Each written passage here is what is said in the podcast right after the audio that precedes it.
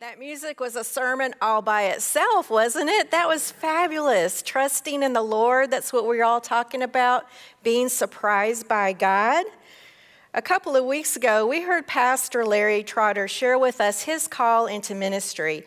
And in his story, he told us of his desire to become a professional pilot, which just didn't happen because of his unexpected issue with vertigo.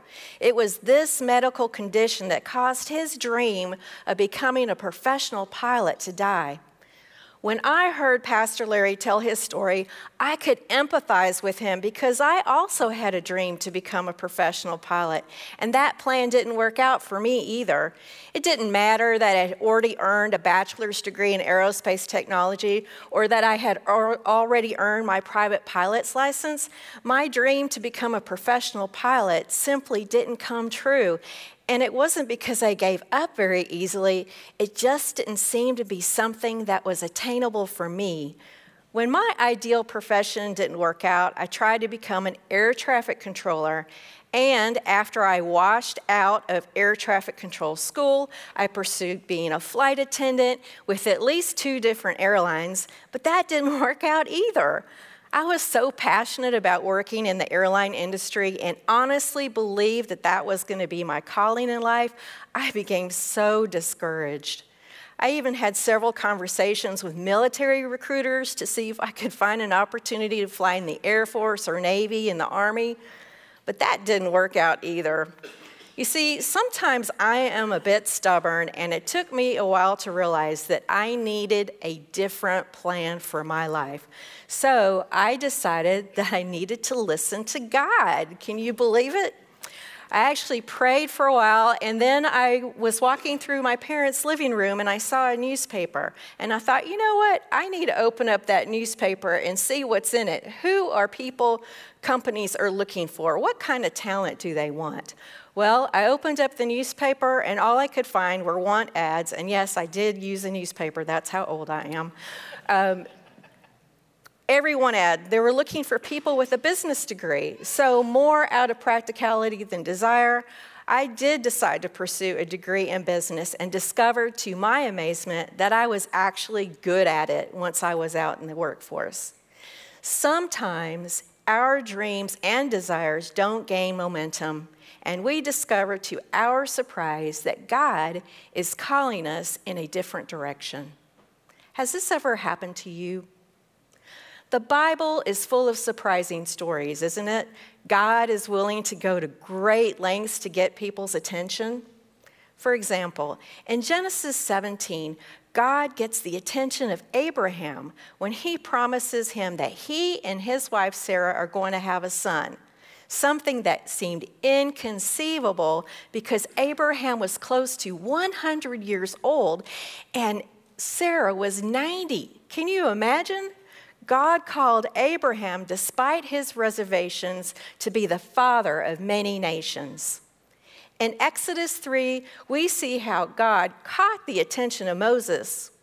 While Moses was tending to his father in law's sheep, Moses sees a bush that is on fire, but is not consumed by it.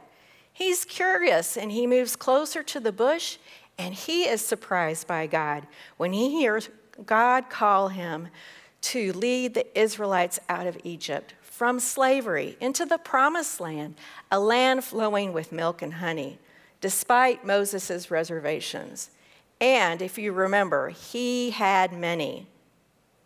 In the book of Jonah, we read the account of how God surprised Jonah when he didn't follow God's call to preach to the people in Nineveh, God caught Jonah's attention when he was swallowed by a big fish and lived for three days inside the fish's belly while God waited for him to change his mind.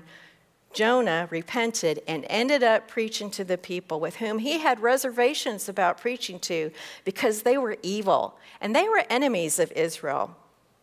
Yet, I believe one of the most surprising stories of all is the conversion of the Apostle Paul which Paul alludes to in our scripture for today. You might remember the story. I am certain it was widely spread throughout the Christian community during his life. It is found in the chapter 9 of the book of Acts, and it is often referred to as Paul's road to Damascus conversion. Before his conversion to following Christ, Paul was known as Saul of Tarsus.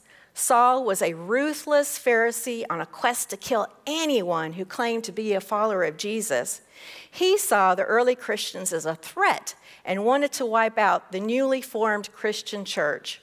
Saul had received authority from the high priest to do so, and apparently was pretty good at what he was set out to do. It goes without saying that his reputation preceded him, and just the mere mention of his name caused Christians to tremble with fear. One day, as Saul and his companions journeyed on the road toward Damascus, they were struck down by a bright light.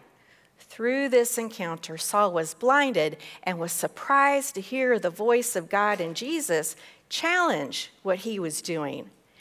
After three days of working through his reservations, Saul was converted to Christianity and changed his name to Paul. He became a great leader in the Christian church and a great mentor to Timothy, whom he considered to be a son in the Christian faith.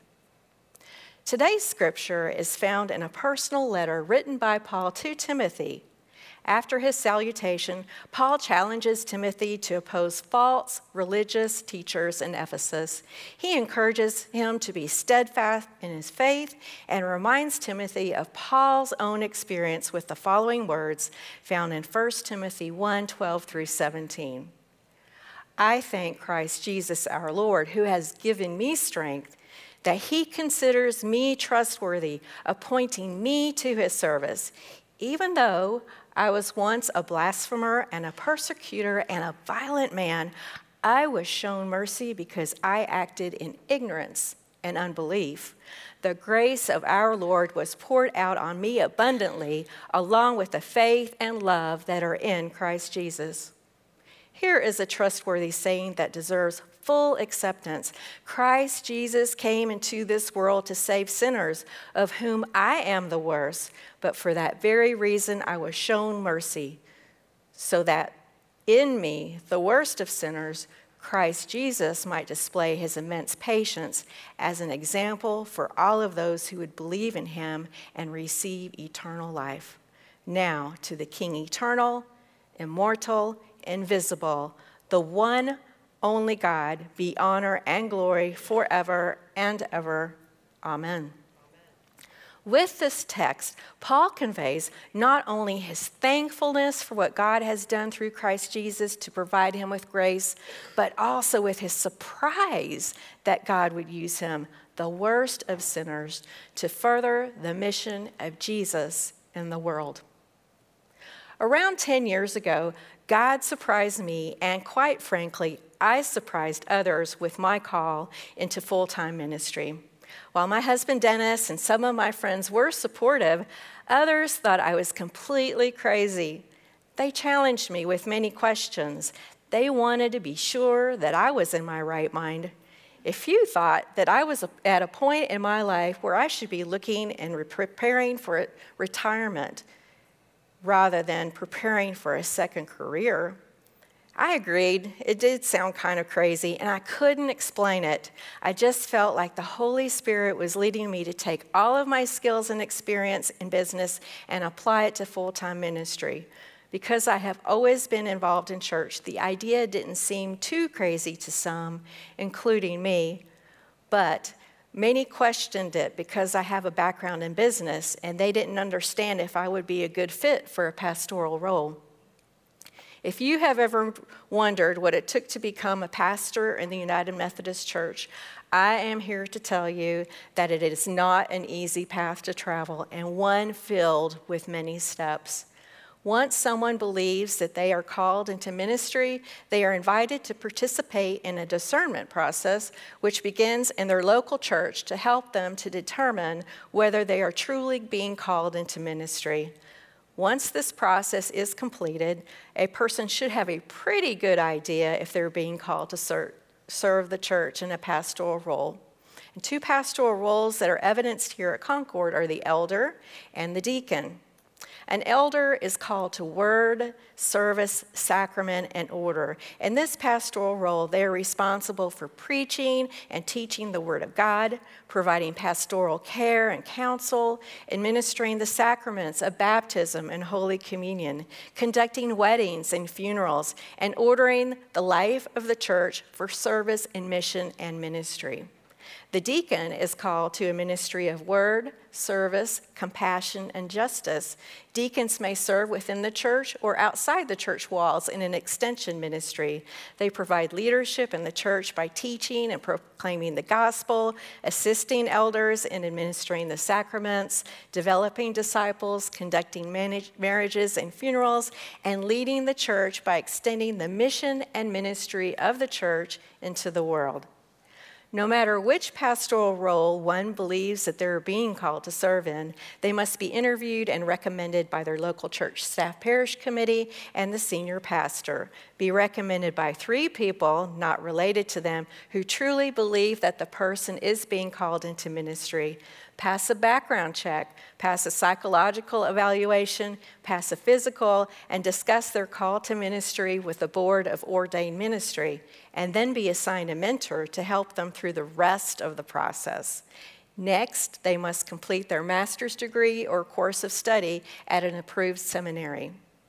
Once the educational requirements are completed, all candidates prepare for commissioning, Preparing for commissioning consists of completing a vast array of forms, developing answers to a standard set set of questions found in the United Methodist Book of Discipline, preparing and delivering a sermon in front of a congregation, submitting the recorded sermon and associated transcript for evaluation, preparing a series of lessons to cover one book of the Bible, responding to scenario questions, and then interviewing with the Board of Ordained Ministry for a day, which feels like an entire week. Once commissioned, a candidate for ordained ministry is provided with provisional status for three years, and during this time, they work in full time ministry, complete a project, and then prepare and resubmit all of the items I just described to you once again to the Board of Ordained Ministry, and then go through another series of interview- interviews. This time, the Board of Ordained Ministry is looking for fruits of the person's ministry for evidence that they should indeed be ordained. Because I am a very cautious person by nature, I chose to keep, work, keep working full time while I completed my coursework at Asbury Theological Seminary, mostly one class at a time. And because I'm one of those list people that Pastor Will referred to last week in his sermon, at the end of each semester, I would happily review my spreadsheet of required classes and check each one off as I completed them. Completing yet another degree was a daunting task for me, especially since it had been a while since I had been in school. Even the word seminary provided me with a very daunting picture. I had to learn how to write theological papers, prepare and take exams, work on with remote teams on assignments. I found my classwork to be very challenging three semesters of internships to be exhausting and truly relied on the Holy Spirit just to get me through the entire process. Just think of me as the little engine that could. Evidently, there are several versions of this story, but I will share one that I found with you on Wikipedia, you know, the website which contains only factual information. This version was published by Disney in 1976. The story begins with a toy filled train pulled by a small red engine on its way to a town on the other side of the mountain. But the engine shortly breaks down upon reaching the mountain. The toy clown flags down other engines to help them a shiny yellow passenger train, a big black freight engine, and a rusty old engine. The shiny passenger engine and the big freight engine both refuse to help them, and the rusty old engine is too tired and must rest. Finally, a little blue engine arrives, although she is swiftly, a switcher engine and has never been over the mountain, she agrees to help pull the train. And in the end, she was able to successfully reach the top of the mountain before slowly heading down towards the town. Do you remember what the switcher engine kept repeating to herself while she pulls the train up the mountain? I think I can. I think I can. I think I can. However, instead of thinking, I think I can, I learned that with God's help, we can. Another paper to write? I think we can. Another exam to prepare for and take? I think we can. Another group project to complete? I think we can. God was walking with me each step of the way as I slowly but surely completed my coursework and requirements for commissioning on my path to become an ordained deacon in the United Methodist Church. As I worked through this process, I would often have people ask what I planned to do once I completed everything. My response would usually go something like this Oh, I don't know. For now, I'm just working to complete my degree, one class at a time. I believe God will make it clear to me one day. I just need to keep working like that little switch engine towards finishing my requirements one step at a time. Sometimes I would hear words of encouragement and positive affirmation that I was working towards a second degree or a second career and one that was in full time ministry. My mentor, Pastor Glenna Manning, was a great help and provided me with words of wisdom and, and, encouragement along the way. But other times, I would hear words that weren't very encouraging at all. In fact, one time when I shared with someone what I was doing, they looked at me curiously and responded with a comment Well, I guess God can use anyone, no matter how old they are, to further His work in the world.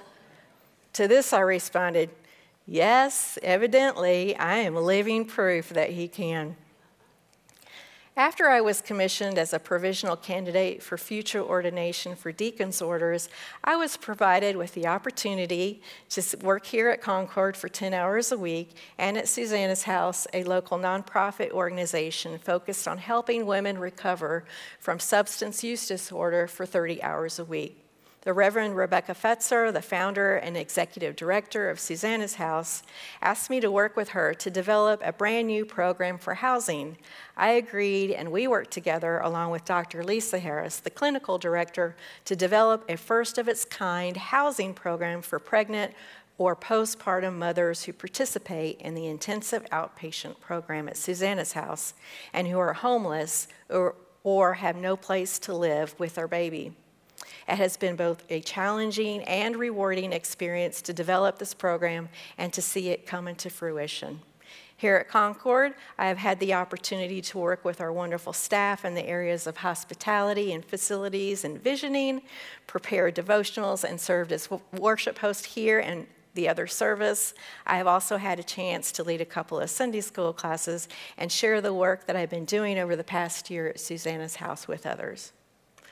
Last week, Pastor Will shared with all of us the exciting vision for our church to be the most welcoming, helpful, and courageous church possible as we live out our mission to share Christ, serve others, and grow in faith.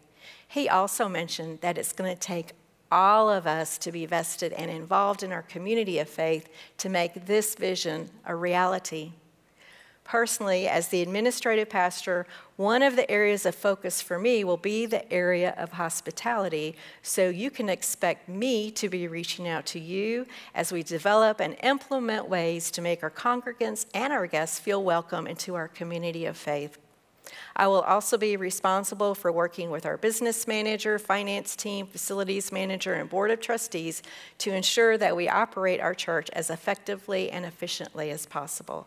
However, I believe my biggest responsibility will be to take care of the most important item listed on my job description to complete other duties as assigned.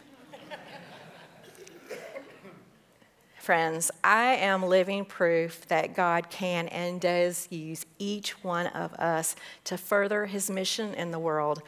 All of us have something to offer. Sometimes we already have the knowledge we need, but at other times we might need to learn something new. I pray that each one of you will take time to listen to the Holy Spirit as you spend time in prayer and reflect on how God might be leading you as you journey in your walk with Christ. In closing, I want to share with you that during my interview with the Staff Parish Committee for my new role in our church, I was asked what my favorite Bible verse was. Without hesitation, I shared that it was Jeremiah 29 11. For I know the plans that I have for you, says the Lord plans to prosper you and not to harm you, plans to give you a future and hope. This verse provided me with strength when I experienced unexpected job changes, struggled while trying to juggle commitments with work while I was studying in seminary, and truly understanding that I was being called into full time ministry. If you don't have a Bible verse, that you can hold to during times of trouble, I challenge you to find one that speaks to you. I also shared with the Staff Parish Committee that I have been inspired by words from Dave Ramsey, who is a radio show host and author, amongst other things. Dave tells his listeners that luck is when preparation meets opportunity. I believe that my experiences learned through my many years of working in the world of business, along with my education at Asbury Theological Seminary, provides me with a solid foundation for the role that I am eager to take on in our church. I am very grateful for this opportunity and look forward to working with all of you in my role as the administrative pastor. In the words of St. Paul, I thank Christ Jesus, our Lord, who gives me strength, that he considered me trustworthy, appointing me to his service.